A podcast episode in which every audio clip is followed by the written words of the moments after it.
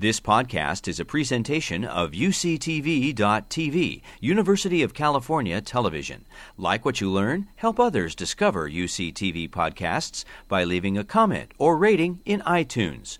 So, my name is Aindrila. I work at the Joint Bioenergy Institute. I'm a staff scientist at the Berkeley Lab, and I'm going to tell you uh, some more about microbes. Now, that last talk was a great example of how microbes um, are part of these core technologies that are being developed uh, to meet some of the broadest demands of our times and the demands that we are making on our planet.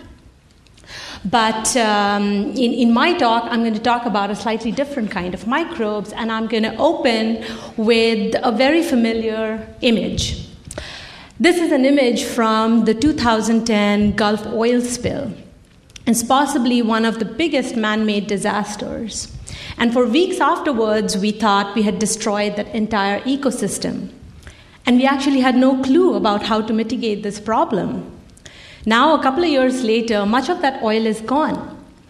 And a very powerful metabolism of this organism that exists in that environment had, to lo- had a lot to do with uh, mitigation of this, of this um, disaster. Alcanivorax borkumensis is a very famous microbe now, and there are a lot of people studying it, trying to understand why it does what it does and when it will do what it does. But this is hardly the only organism that is our secret friend in the environment. So I'm showing you some images from Arizona from 2012, last year, where there were these horrible dust storms, completely brought life to a standstill for a lot of people. And this primarily happened because we destroyed this beautiful, elegant cyanobacteria that form um, these mantles over the desert holding it down.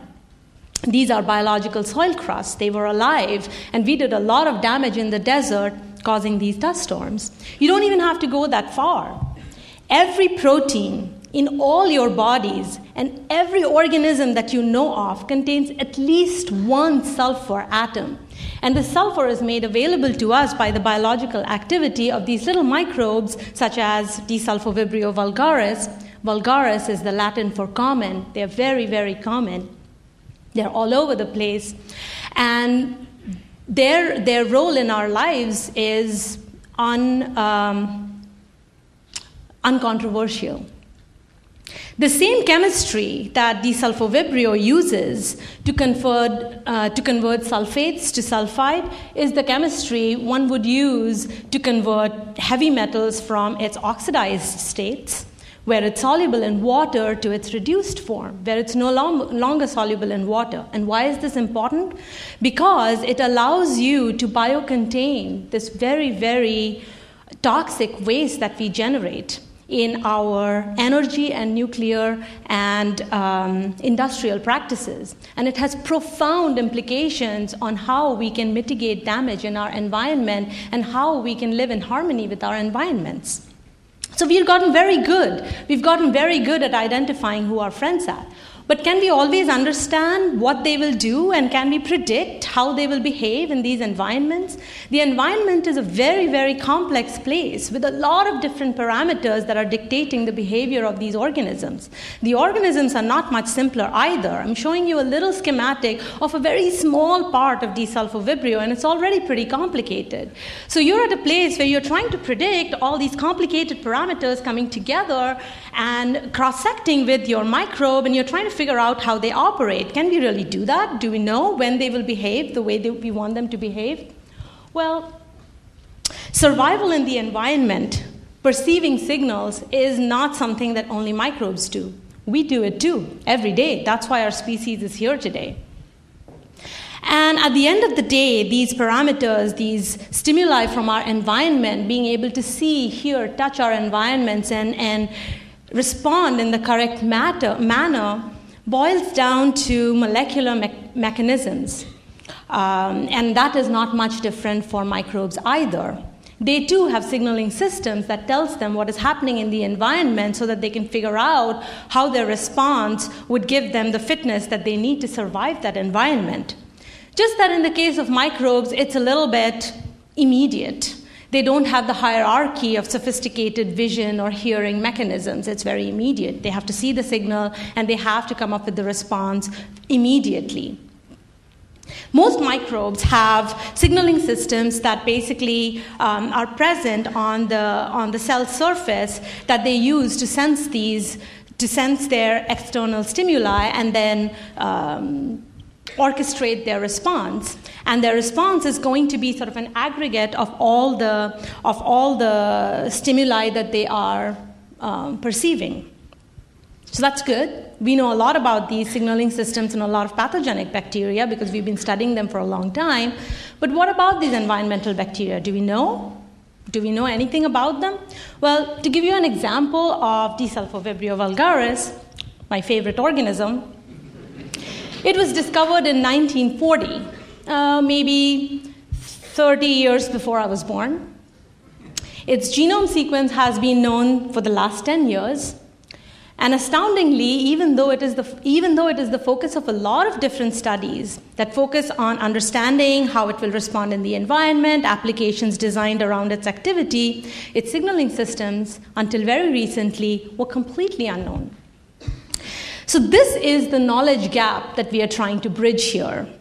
This is the, the gap in knowing what it can do and what it will do. To be able to predict this is, is the thought of the day. Um, any one of these signaling systems, any one of them, could be something someone like me could study my entire life and still not understand fully. So we simply don't have to, have the time to study them one at a time. So, what we did is we devised a strategy to figure out as much as we could about these signaling systems in one fell swoop. And in two years, we managed to predict all the genes that are controlled by all the signaling systems in Desulfovibrio. What that does it is gives us connection between the environment and this organism we can now know that the carbon utilization of this organism relies not only on the ability of this organism to sense whether carbon is present or not, but also on nitrate stress, phosphate stress, oxidative stress, and two other unknown stresses we quite haven't figured out yet. What this gives us is an ability to know what the environment means to this organism. What is the connection? How does it see it and its environment? And when something dramatic changes in that environment, how will it respond? Now, in our, in our lives and in our beliefs, we always talk about living in harmony with our environment. As our demands on our planets increase exponentially, it's very important that we understand how we can how our secret allies are in the environment are behaving so as to be able to predict their response. And of course, since I didn't do this work alone, um, this is my team, and thank you very much. You've been listening to a podcast by University of California Television. For more information about this program or UCTV, visit us online at uctv.tv.